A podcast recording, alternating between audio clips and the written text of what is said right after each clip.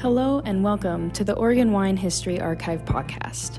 The Oregon Wine History Archive is located at Linfield University in McMinnville, Oregon, and is dedicated to preserving and sharing the Oregon wine story.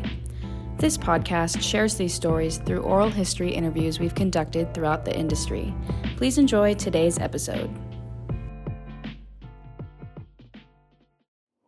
My name is Rich Schmidt. We're here with Dave Rice. We're at the Chehalem Tasting Room in Newberg. It's August 14th, 2023. Dave, thank you so much for joining us today. Yeah, my pleasure. First question is why wine? Wow. Um, I'd have to go back to my graduate school days. I, uh, I, uh, I grew up in kind of a strict family. We didn't drink. There was no alcohol in the, in the house. And um, in my graduate school days, I became disenchanted with, with the whole academia thing. And um, I began to, to hang out at the, uh, the wine shop at the, the local liquor store in Iowa City. Uh, got curious and um, had drunk a little bit of wine in college, but nothing really very good. And began to kind of dabble here and there as my budget allowed, which was not very much. Uh, my first bottle of real wine was Fetzer Zinfandel. Couldn't tell you the vintage, but it was in the 70s, so it was a while ago. Um, I kind of caught the bug, and that bug kind of stayed with me through a couple of different career twists and turns, working for the then working for the state of Illinois, uh, a job that I was more disenchanted with than graduate school. Um, and I began corresponding to uh, wineries in California, and they were very polite. And these were the days before word processing, and so these were all one off letters to about 100 wineries. I got one real response encouraging me. Uh, from the, the owner of Morgan Winery in California, and he said, "Come on out to California. We'd love for you to, to, to come and visit and work." And I said, "Great. How much does it pay?" And he said, "Well, it would be an unpaid internship." And I said, "That's not going to work for me." Uh, so I stayed with what I was doing, and my wife and I eventually moved to Austin, Texas, and I kind of bulldozed my way into the wine industry there in, in um, wholesale and just kind of took things incrementally and eventually bumped into a bunch of people from the uh, Oregon wine industry. Some of the kind of seminal uh, wineries of, of the industry and some of the pioneers and, um, and from there it just it just took off. I, I, had had to go west coast and it seemed to make sense to, to be here. So uh, there's a longer version of it, but that's the short version. And um, it's been my passion, one of my passions, uh, all my adult life. Well, we're going to get some of that longer version here in a second, but let's back up to a minute and talk about before, life before wine. So tell us about where you were born and raised sure. and where you were headed before uh, wine. Yeah, well, I was uh, born and raised in a very small town in southern Illinois, pretty close to St. Louis, a uh, shell oil refinery town known for the outstanding quality of the air. Uh, I was supposed to be 6'4". Um, I'm not. Uh, I blame the pollution. Um, my father was a Presbyterian minister. His father was a Presbyterian minister. Uh, many people in his family had been, and my twin brother and I broke the mold. Um, but uh, we grew up in this little small town, and since my father was a pastor, we moved around a bit. I lived primarily in central Illinois, small towns in central Illinois. Um, went to university at Illinois State University in Normal, outside of Bloomington. Um, at a fork in the road, my, my junior year, I had to decide between law school and uh, graduate studies in English law school was, um, I, I, could have taken the LSAT, but I, I was not real keen on the $100,000 bite that that might take in debt, which is a lot more now, but it was that much then. So I went the other direction, and we've already covered how that went. uh, I did that for a year and a half and became very disenchanted with that. But uh, we, we lived all over Illinois and then graduate school in Iowa City.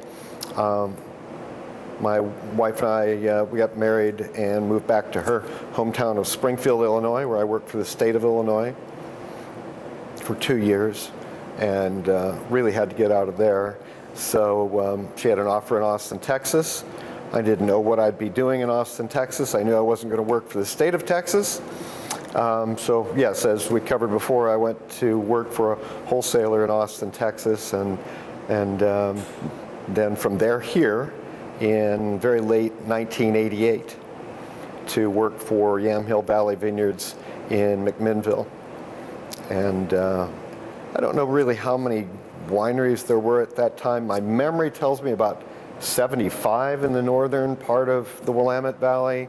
You know, it seemed like I knew everyone, and everyone knew everyone uh, in those days, and you could put most people in the wine industry in one very large room, and, and that would be it.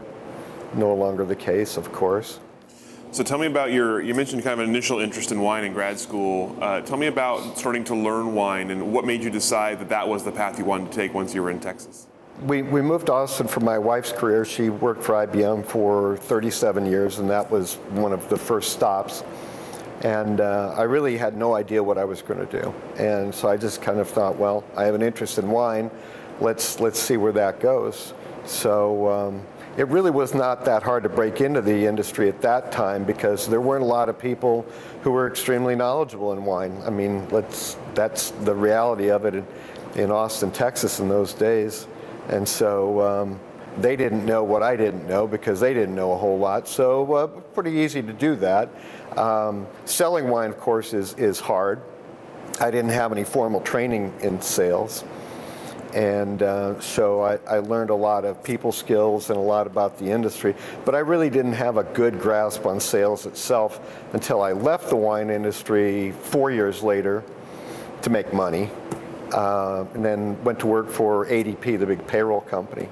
Um, I had absolutely no background in that or accounting or anything. I just had two children and needed a job. It was just bottom line and, and could not afford to fail. Period. End of story. So um, I was very successful at that. Uh, it's one of the premier sales training programs in the world, solution sales, and it's. Uh, I, I, credit that particular company with my ability to do my job better here and to connect with people and to be able to understand people's uh, desires and needs and, and wants and, and the things that motivate them to buy wine and to value wine and, and to just kind of connect on that next level instead of just selling people the same thing all the time. So um, that, curiously, that uh, departure from the wine industry helped me when I came back to the wine industry in uh, 2000, let's see, when would that have been? Um, 2008.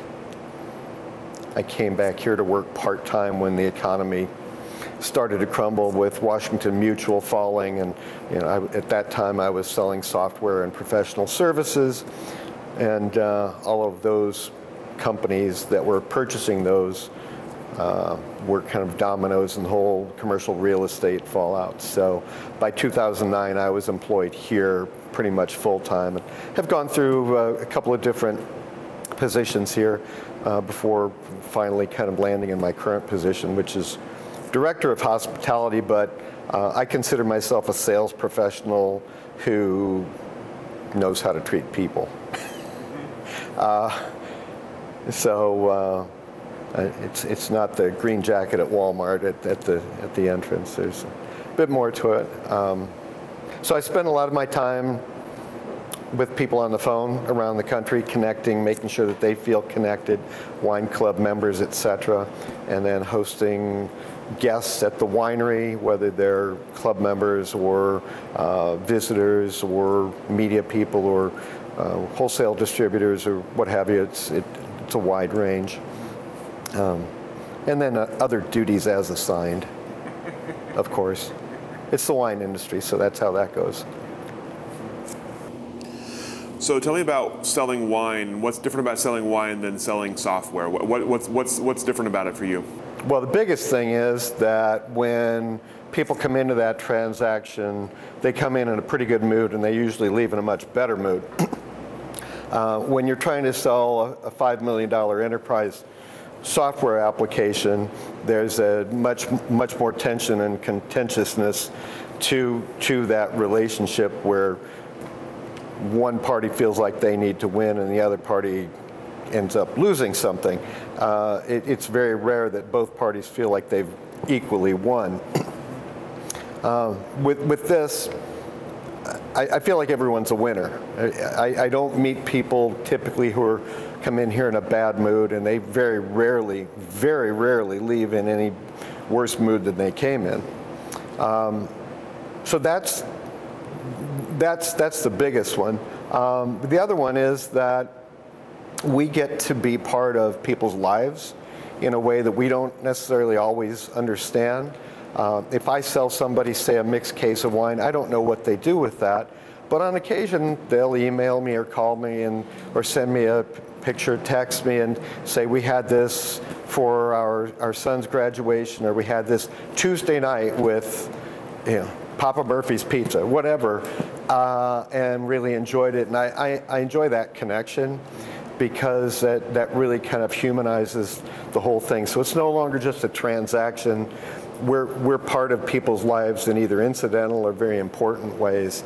Uh, people will buy wine for the birth of, or birth of children to, to uh, um, celebrate maybe a 10th birthday. Child won't be drinking, but they will be. Uh, at 10 years old, they will want to drink that wine um, anniversaries, uh, of course. So uh, a lot of those things, they're very meaningful to me. And I don't always get that feedback, but I get that enough that I understand that those things happen and I, I understand. And, and so when I'm selling wine or when somebody has expressed an interest in wine, I really want to know what's, what's their intention. Are they buying this for a particular occasion? Is this to just hang on to until an occasion arises? Uh, what, what's the connection there? And, and that goes back to the whole solution sales aspect of my training of really understand the psychology of, of why people buy and what interests them. Um, and I like that. That that gets me up in the morning and keeps me going all day. Tell me about your sort of wine education. How did you learn about wine, and what and what attracted you to keep learning about wine? Um, it's all self-taught. So I haven't done WSET or any of those things. I, I've actually considered it at various times. I've just been too busy selling wine, um, and, and, I've considered it, but um, I, I, I I have a couple of key skills, and one of which is I can remember almost every wine I've ever had. Um, now, if I could count cards, that would you know that would be an even more lucrative skill, um, but I can't do that. I guess because I'm not as interested. I don't know. Um, but I can remember almost every wine that I've had. So if somebody asks me, "Hey, uh, I've got this wine in the cellar, and you know it's it's such and such a vintage. You know, how long should I hold on to it?" I usually have a pretty good idea of what I what I can tell them. It's not perfect, but I can. You know, I have kind of this more than vague recollection of what that wine is. Uh, and so I can, I can help them with that. Um, the, the other kind of key skill I have, I, I think, is, is food and wine pairing. I don't know a lot about chemistry, but I know enough about the chemistry of food to know what, what foods can be compatible with others. And then I'm um, just flexible enough to experiment with that and suggest that people take a few risks and try things and see if they can accidentally bump onto something that's magic. Uh, because I've done that at home, just either because it's I, I, don't have the exact wine that might pair with that, or because I just figured, what the heck, let's try this. I've got 500 bottles of wine, I might as well try it. So um, those are kind of kind of my key skills in terms of just recollection. Um, so, yeah, I, I, I enjoy using those. So, you talked about your, your kind of wine sales Uh, tell me about what, in your experience, sells wine. Is it is it the story? Is it the wine? Is it the, the person selling it? What what is the biggest key for people when they're choosing a wine? Um, I, I, think it depends on whether it's an in-person transaction or whether it's on the phone or virtual. Um, but what I can tell you doesn't sell wine most of the time is ratings. There might have been a time when, say, a Robert Parker or Wine Spectator score would sell the wine, period. Um, but I think most most wine consumers, at least the ones that I deal with, are sophisticated enough to know that those things are fairly subjective and don't necessarily reflect their tastes. And they may know which of those reviewers is closest to their their likes and dislikes. But the numerical score itself means nothing if the style of the wine uh, or the the stage of the wine and its development isn't aligned with what they want to do with it. So um, what I th- what I think sells wine is in, in person is that passion. May have to have the great wine to put in front of them. So in, in this setting here in our tasting room, people have to enjoy the wine. Um, key to that is an environment in which they feel comfortable to enjoy the wine. They don't feel challenged or intimidated. They feel comfortable and relaxed, and they can taste the wine. Uh, as they enjoy the wine, I think the passion about Chehalem and about the wine itself, uh, I think, is key to kind of kind of igniting that interest on, on, in their part. Um, I think we've all had the experience of buying wine someplace, you get it home, you go, the heck was I thinking here? This is not how I remember this. Uh, I've certainly had that. Um, so I try not to go overboard on that because I don't want my excitement and all of the kind of surroundings of things to, to color somebody's uh, judgment about the wine itself. So I try to get them to respond in terms of what they're tasting, what they're feeling, how they're perceiving the wine, what's it doing for them. And I don't talk too much about what I think about the wine unless they ask me directly. And I almost never answer that question until they've told me what they think. And, and for that reason, we don't have tasting notes on our flight list here of it tastes like such and such and smells like flowers and you know it may be all of those things to us but that's not necessarily how people respond to the wine um, so um, and, and as it pertains to selling wine over the phone or virtually or something like that, uh, I, I think the passion about the wine really comes through there. So people will ask me, what do you think of this wine? And I'll be very candid. I, I won't ever speak poorly about a wine, and I don't have to with Chehalem wines because they're always very good. Um, but somebody may ask me, would you purchase this wine or that wine? And I will try to key in on why they're asking that and what it is that that they want from the wine to to give them the, the best recommendation. Of course, I've got tools here to see what they've purchased in the past. What they've purchased in the past is not really the complete roadmap because if people keep buying the same wines and the same styles year after year and they don't branch out, they become disenchanted with a brand or with a particular style and they eventually move on. And I think that's one of the reasons that uh, wineries suffer attrition in customers and club members is that people tend to get this tunnel vision and we, we give them what they want. Okay, well, the customer's always right. Sometimes it's good to push that envelope a little bit and say, take a risk out of this case of wine you're getting, maybe try one new wine and 11 bottles of that wine that you really love and tell me what you think. And eight to nine times out of 10, I get good positive feedback out of that. And when it's not, oh my God, I love that wine, it's, hey, I'm glad I tried that wine. So it's really a no lose situation for everyone. And um, so those are, those are the things that, that help me in just you know, phone sales and virtual uh, Zoom and Teams conversations, things of that nature. So tell me about your. You mentioned getting to Oregon in the late late 1988, working at Yamhill Valley. Uh, you mentioned how the sort of the size of the industry. What were your impressions of the people uh, making wine at that time, and of the wines they were making here in Oregon? Oh, that's a great question. Well, my first impression was meeting these uh, pioneers at the Driskill Hotel in downtown Austin, which is a historic, really great hotel, and sitting around the bar just having a drink, just talking. Um, there was a lot of flannel, a lot of beards, um, a lot of real homespun kind of uh, attitude about wine. I'd been selling some of those wines for about a year and a half. Um, I, I, say I'd been selling, I'd been trying to sell them. Uh, at that time, the market in, in Texas was Cabernet, Chardonnay, Sauvignon Blanc. It was not, uh, Pinot was not a thing. It's certainly not Oregon Pinot Noir, as they would have said. Um, so there wasn't a lot of success there. So meeting them kind of helped connect some dots. They, it, they were not very sophisticated, and that's a severe understatement. Um, in general, my impression was they didn't have a clue how to sell their wine. And I think they'd probably admit that. They were not salespeople. None of them came from a sales background.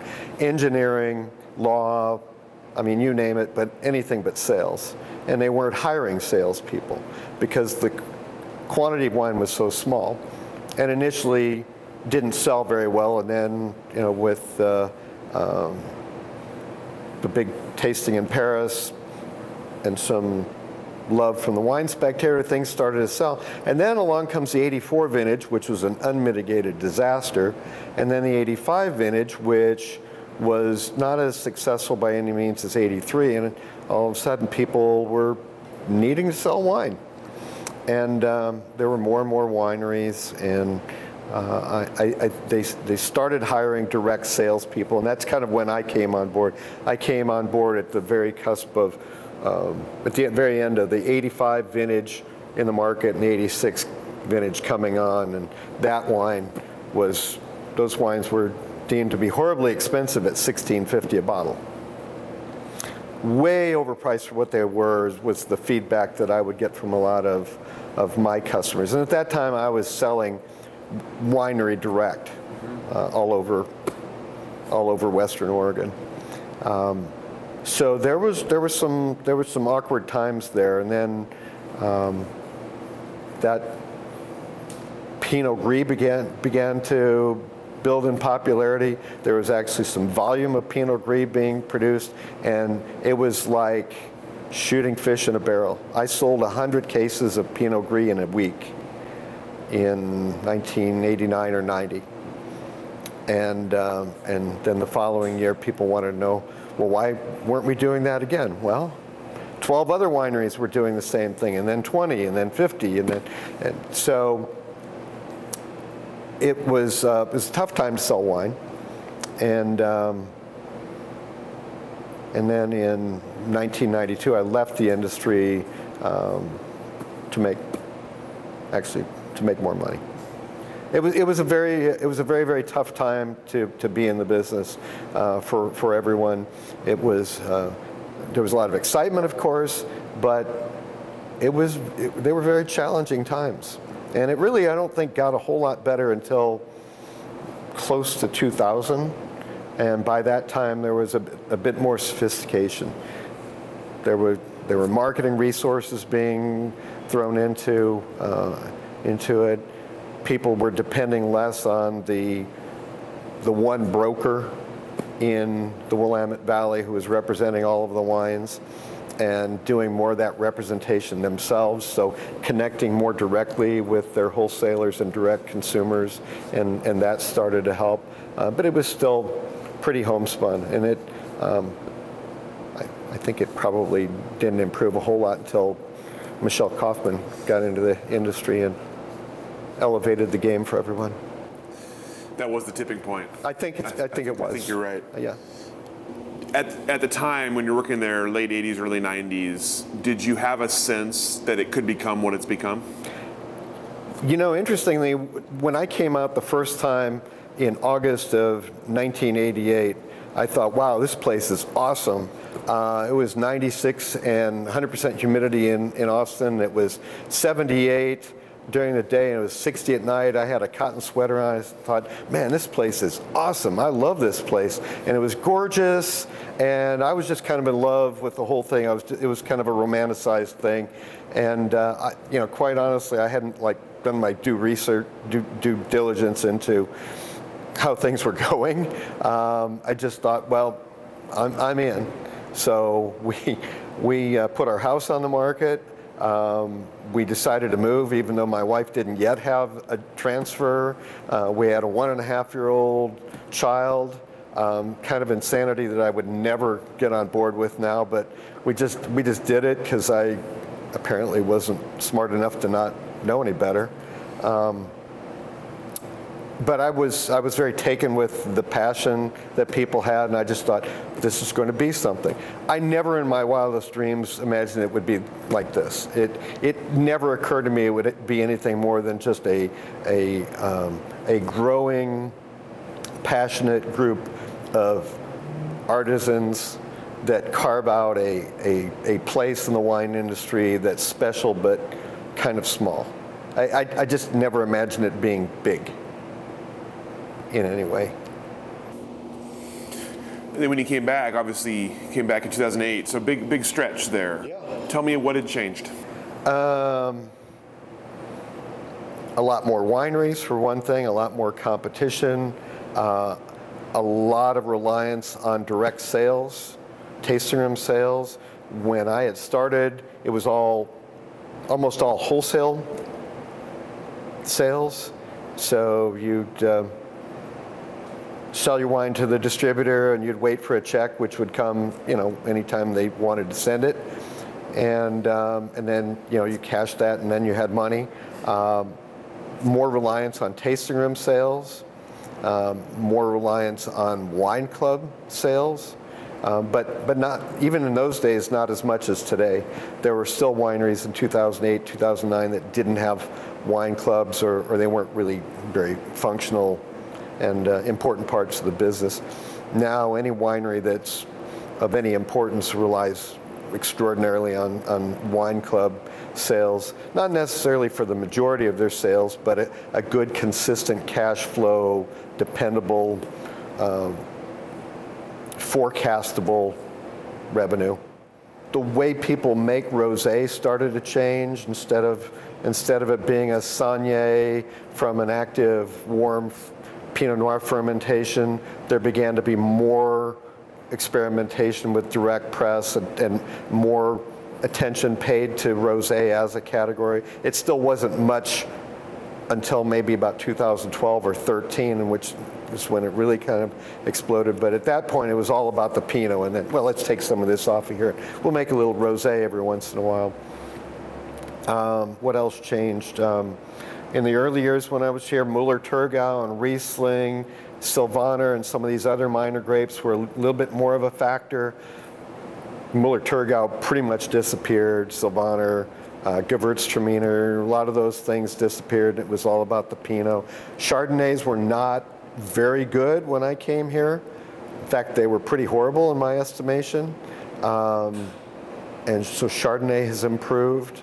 So I think what's happened in the interim is more diversification, still emphasis on Pinot, but more diversification and a willingness to invest at least a portion of the business in something besides Pinot Noir to, uh, to have a more balanced portfolio, which I think was very important during COVID for those people that made something besides Pinot. They had something to sell when the smoke taint issue became prevalent.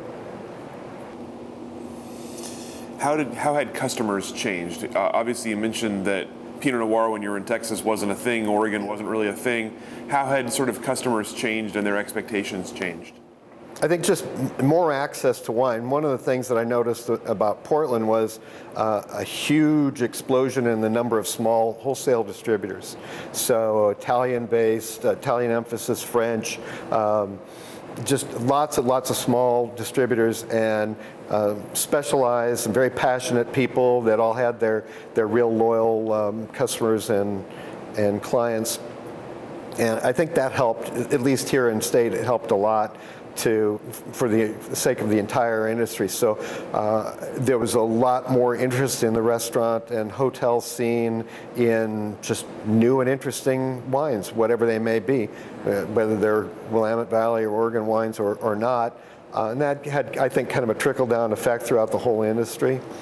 Um, it, it still is a very, very healthy situation where we've got net pricing in Oregon. So the smallest customer to the largest gets the same price, so there's some equity in terms of what they can offer. And that encourages a lot of diversity and a lot of selection, so you don't have uh, companies like Total Wine dominating the landscape and narrowing down what people, what people see to just this, and therefore the, the customer only knows what they see. So that helps. Um, nationally, it, it, would be hard for me to answer nationally because I, because I don't really work in the wholesale world, but I would guess that uh, around the country, wine lovers everywhere have more selection. They can buy wine online. They have a lot more options in terms of how they can purchase wine, and I think all of that leads to more experimentation and more creativity in terms of how they how, how they drink. And of course, I, I, think a lot of people cook more at home. There's a lot more interest in food and in the quality of food and in dining at home than there was 30 years ago, 40 years ago.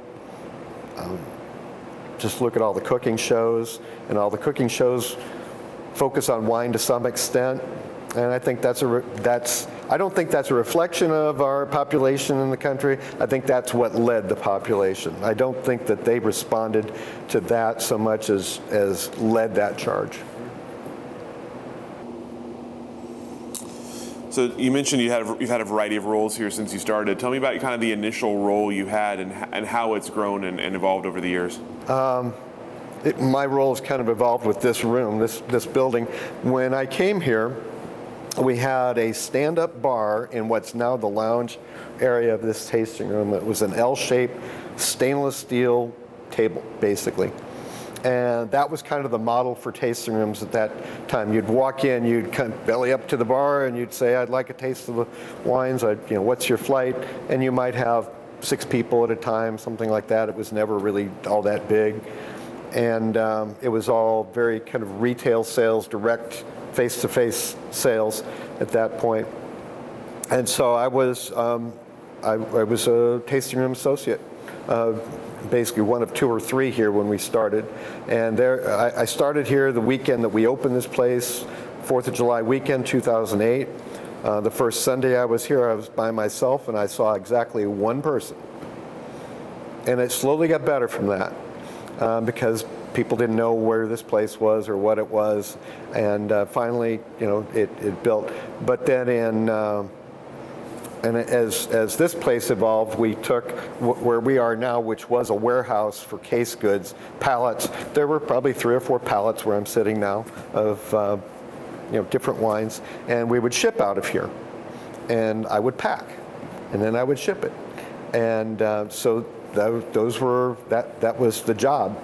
And um, so eventually we decided that this place was best used as a venue instead of a storage facility, which we uh, changed, I think, in 2012 and 13. And then we did a wholesale change here in, in setting this up as a uh, seated table service area with a, a, a, bar that people could walk up to so people would have options. So it's a, kind of a modified service model where people come in and um, they can sit at the table and they get direct service. It's not waiters coming and going and, leaving and just dropping wine. But I, I have done that. But it, around 2014, I became the sales and marketing manager here, and then my, my role basically stayed the same from then on, but my title changed because I, I really was not a marketing person. We, we have marketing people for that. We have good marketing people that have marketing background and actually know what they're doing. Um, but, but I would have been loosely described as a marketing person at that time, and so my, my role was uh, instead of sales and hospitality is hosp- director of hospitality. So let's talk about hospitality. It's a word, obviously, a, a, a, big, huge word in the industry. What does it mean to you, and how, if at all, has that sort of definition changed for you? Uh, for me, it means connection, pure and, pure and simple. Uh, it, it doesn't matter how elevated the situation and the surroundings are if you as a person don't connect with the person that you're dealing with. And sometimes that connection isn't as good as you'd like. And there's, there's people are human. That's just how it is. Um, but but it starts with being friendly, and uh, I've always been a big fan of uh, putting putting on a friendly face. I may have had the worst morning in the world coming in, you know, pipe broke at home and you know whatever. But once you get here, my job, if I'm in front of people, is to uh, be friendly and welcoming and let them know that they're important, not by saying it, but by demonstrating it. And by demonstrating knowledge without telling them everything, but by being able to answer their questions and being able to give them key nuggets of information that let them know that without reciting the Gutenberg Bible to them. So um, that's that's kind of how I approach it. Um, how has it changed? I don't know that it has changed. Uh, the environment here has changed, so you you know you change with the environment. Now that we have table service, and by the way, I'm I'm only here about two days a week, and so um, the rest of the time I'm on the phone doing other things and working at the winery. But uh, just focusing on what I do here when I when I'm here and when I am waiting on, on uh, customers and wine club members. It hasn't changed all that much except that now instead of them approaching at a, at a bar, I go to them. Um, and that's an interesting dynamic because when you're at a tasting bar, you're standing up and you're, you're eye to eye, whereas when they're taste, tasting at a table, I'm standing, they're, they're sitting. So that, uh, that dynamic's a little different, and so it's important for that to be a very friendly approach and, and not, I'm up here and you're down here and I'm going to tell you how things are going to be and this is, this is how it goes. Um, I, I look for subtle cues in their behavior as to what they're looking for. The first thing I will ask anybody is, where's home for you? Not, are you local or are you visiting, but where's home for you? Second question might be, um, okay, so you're, you're visiting, uh, what's, what, what brings you to the area? And that's the roadmap for the rest of the conversation. If they're here on business and squeezing in a couple of visits to wineries, um, that tells me that their time here is important because they've made time to come here. Uh, I will often ask them, how did you choose us? And they'll give a variety of answers. And um, all of those things give a roadmap for where the rest of that conversation goes, and um, including conversations about wine club membership, what they enjoy, uh, what they've purchased, where they're going to go, for, where they've been, and where they're going to go. Where they've been tells me how much money they might have left, if, especially if they bought uh, where they might go tells me whether they did their research and know what they're doing. Um, you know, and I have my prejudice as well.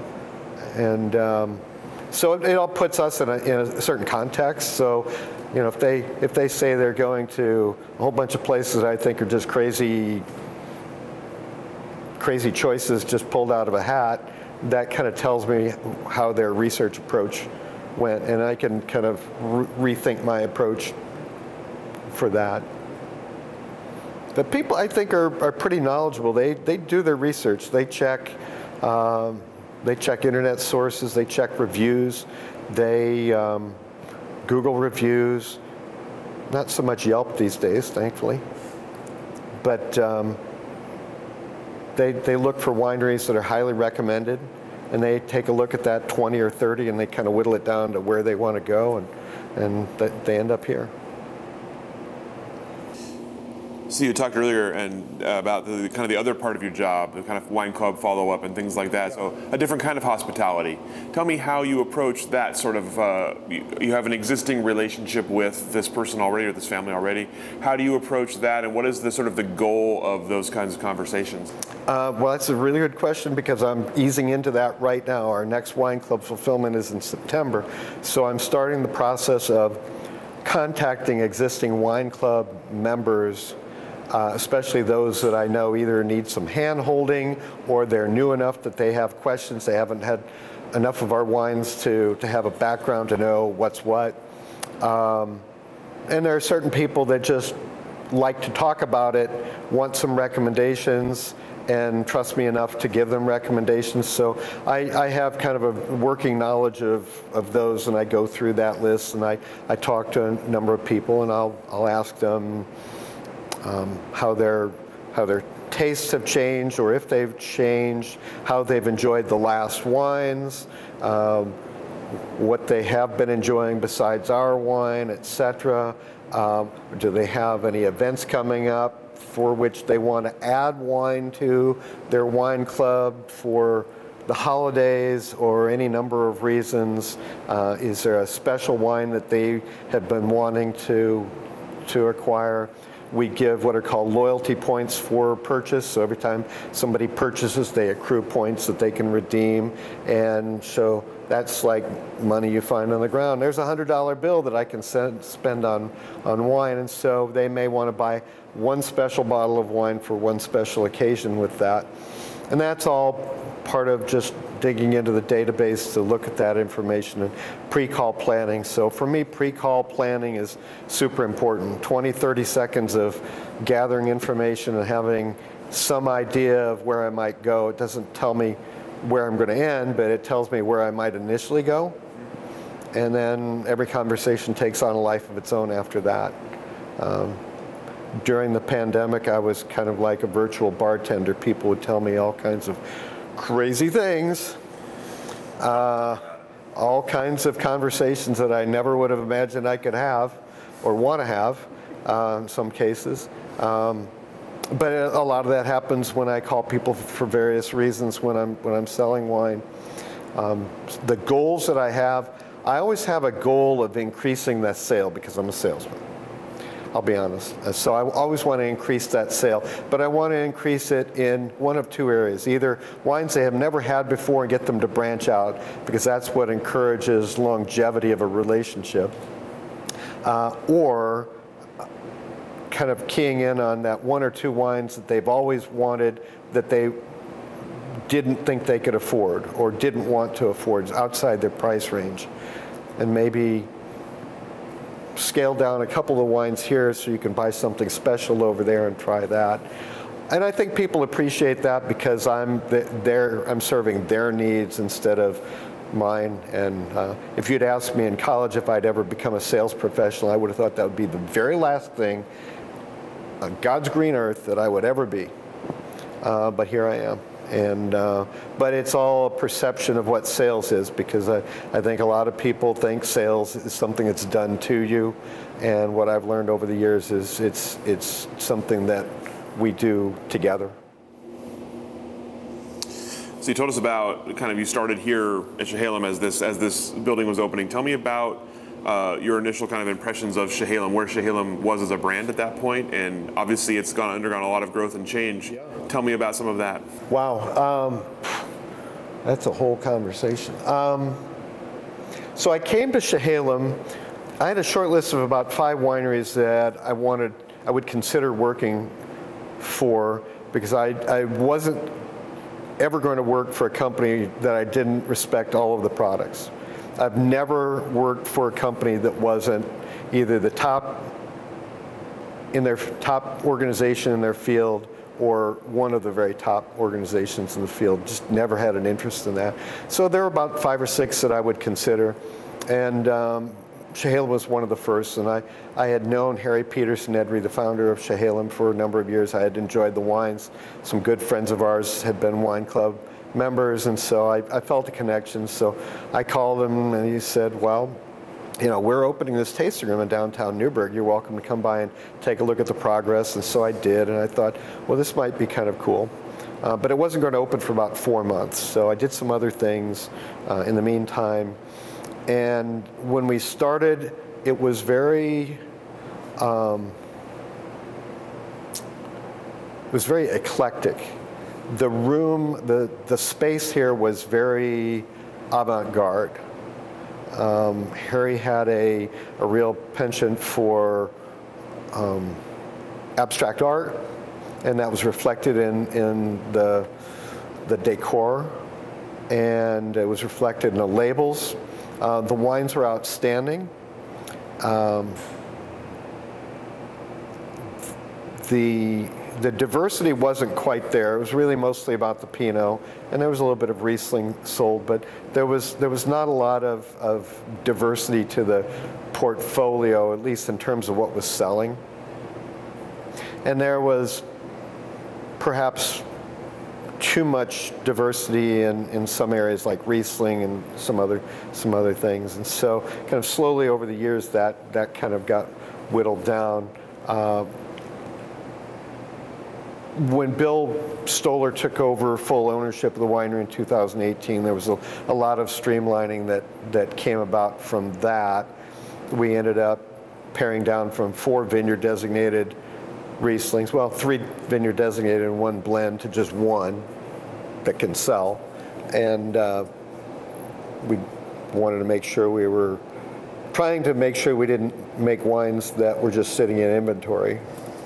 And um, so we, we remain committed to that to this day. And, and that's an ongoing issue. We make 14 different wines here. We make six different Pinots, and we make two different Chardonnays, and we make uh, Rosé, and we, we make Gruner Veltliner and Pinot Blanc, and uh, I don't know, I'm missing, I'm forgetting something, Gamay. So we make 14 different wines.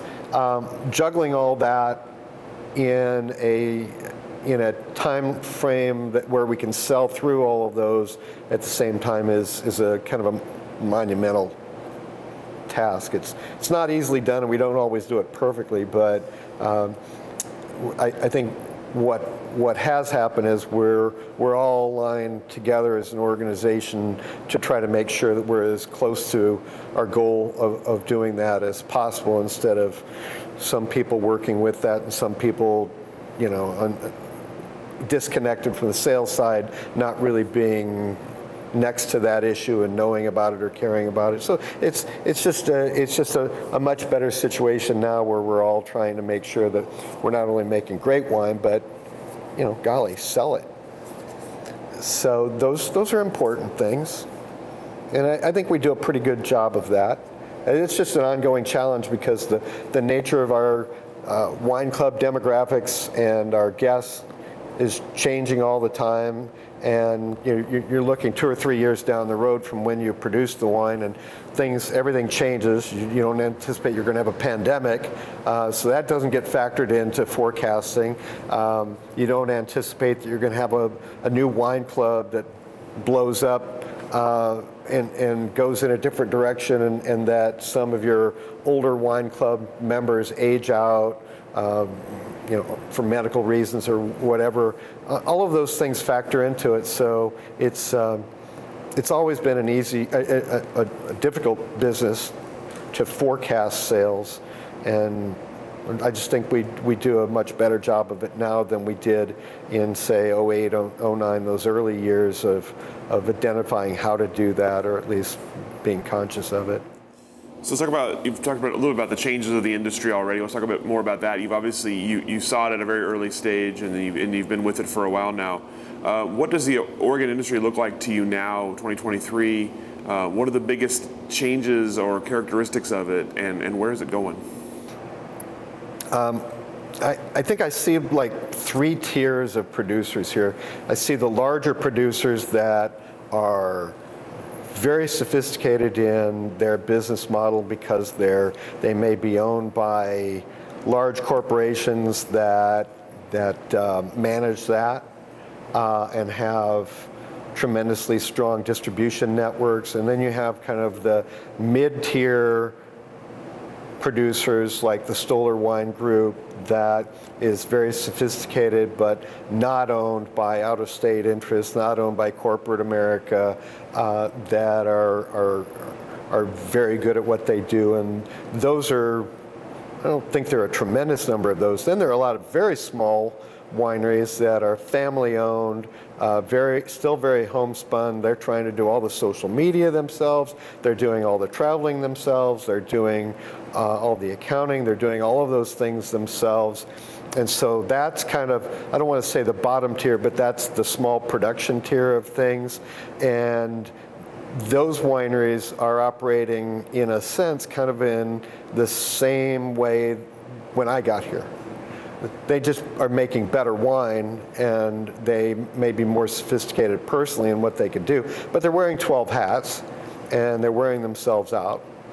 And, uh, and, and that's got to be a very, very difficult business for them. And I, I think that passion keeps them going, but I think that's why you see a lot more of those smaller producers selling and, and being acquired and uh, in mergers and acquisitions. Um, because it's always been a difficult business. And it's, in, in a lot of ways, it's a young person's business. So once you have done it for 20 or 30 years, you're, you're done. You're done. So uh, I have a lot of respect for people that can and want to do that, but I think that that's, um, that's something that really hasn't changed all that much. The world around them has changed, and the tools they have to use are more sophisticated but but they're still you know managing everything. Um, I think the industry is much better respected. We I think we have the highest percentage of 90 plus rated wines of any growing region in the country. That's something that we all are very proud of. And that didn't happen by accident. That was a combination of, of passion and sheer will and in a lot of cases, uh, capital being plowed into it with Silicon Valley Bank getting into the business uh, many years ago, and that's a whole different conversation. But that, that, that alone, I think, enabled people to scale up and to be more serious and, and to acquire better equipment and to do things in a more professional manner. Where's it going next? I, I you know, um, I don't know, but I would suspect there probably will be more acquisitions by large corporations and foreign interests. There's, you know, with, with Antinori acquiring wineries here, uh, I, I, suspect that there's a lot of interest in the Willamette Valley wine industry just because it's such an attractive growing industry and has such a cachet in the market that uh, I think that'll be quite attractive to larger companies. So I suspect that that trend will continue, and I suspect that a lot of family-owned wineries will will persist in holding out and not wanting to sell out to the man. And I I hope both of those things can be true to a certain extent and have some balance. Uh, because if, if the industry becomes Napa with 10 or 20 companies owning 10 wineries each, and everything is a, is a wine group of X number of wineries controlled from San Francisco. I don't think that that's really going to be in the best interest of Oregonians or, or the Willamette Valley industry. Um, and I think a lot of people getting into this industry who are starting out small really want to stay small and really want to stay independent and and do things their way. But that's a difficult road. Hopefully they're aware of it. And tell me about what's uh, next for you uh, on the horizon, professionally, personally, anything you're looking ahead to or excited about? Well, I'm not going to do this forever, so I'm going to retire at some point. I'm not going to tell people when that is, but it won't be five years down the road. Um, I, I, really enjoy what I do, um, but I enjoy what I do well enough to respect myself that I don't want to keep doing it until I finally don't enjoy it because my health is not good or or whatever. Um, there, there are no guarantees in life, and I've known enough people that retired and you know three years later they're dead because they waited too late to retire. So I don't know. Uh, you know, at some point I'll retire. Uh, I I want to stay connected to the industry in some fashion. I don't know exactly what that will be, um, but to this point, I still enjoy what I do a lot. I enjoy the customers, the guests. I enjoy the people I work with a lot. I enjoy the wines. I enjoy everything about what I do. Um, so I don't feel any particular need to do anything else now, but uh, I'm not I'm not looking to climb the ladder in the Stoller wine group to, you know, the next rung. That's not where I'm at in life. I'm enjoying what I do now. The rung I'm on is quite good. And uh, what advice would you have for someone who asked you about joining the Oregon wine industry or, or words of wisdom you would share? Well, uh, the industry is primarily populated by younger people who get into the industry for the same reasons they get into the restaurant or other hospitality trade. They they find it exciting and interesting, and oftentimes that luster kind of wears off when they realize how much work it is, because it is. It's hard, and compensation in the wine industry, although it's getting better, uh, is is still quite honestly not what it is in, in other industries and, and probably never will be. So if you're going to get into this industry, you have to do it because you have the love of the wine and the industry and the people that you work with, and you have to be comfortable with the compensation. So if you go into it eyes open and do your research, I, I say go for it. Um, the other advice I would give is to give it some time you're not going to make $100,000 two years after you get into this industry. It will not happen. Uh, but if you get into this industry and learn and absorb, you may end up carving out a place for yourself that you didn't anticipate would ever be there. Just like I never anticipated I'd be in a sales career most of my life when I was in college. I never saw that coming. Um, so you have to be open to letting that happen. And if you jump from job to job every two years, you, you don't get there. You have to be able to dig in, learn an organization, make contacts, network within an organization, find mentors, be a mentor. Those are things that, that feed your soul, but also uh, fuel your career. So those are the things I'd recommend. All right. All the questions that I have for you today. Anything I didn't ask that I should have? Anything we didn't cover that you'd like to cover? I, I don't know. Michelle? All right. Yeah. Well, fantastic. Well, thank you so much. Thank you. The time, sharing your story with us, sharing Yeah. this beautiful space with us. Yeah. And letting us stay cool on this very, very hot day. All right. No problem. Thank you. We'll let you off the hook. Okay, thanks. Thank you. Thank you for joining us for this edition of the Oregon Wine History Archive podcast. And thank you to all our supporters, partners, donors, and interviewees who have helped make our project a success.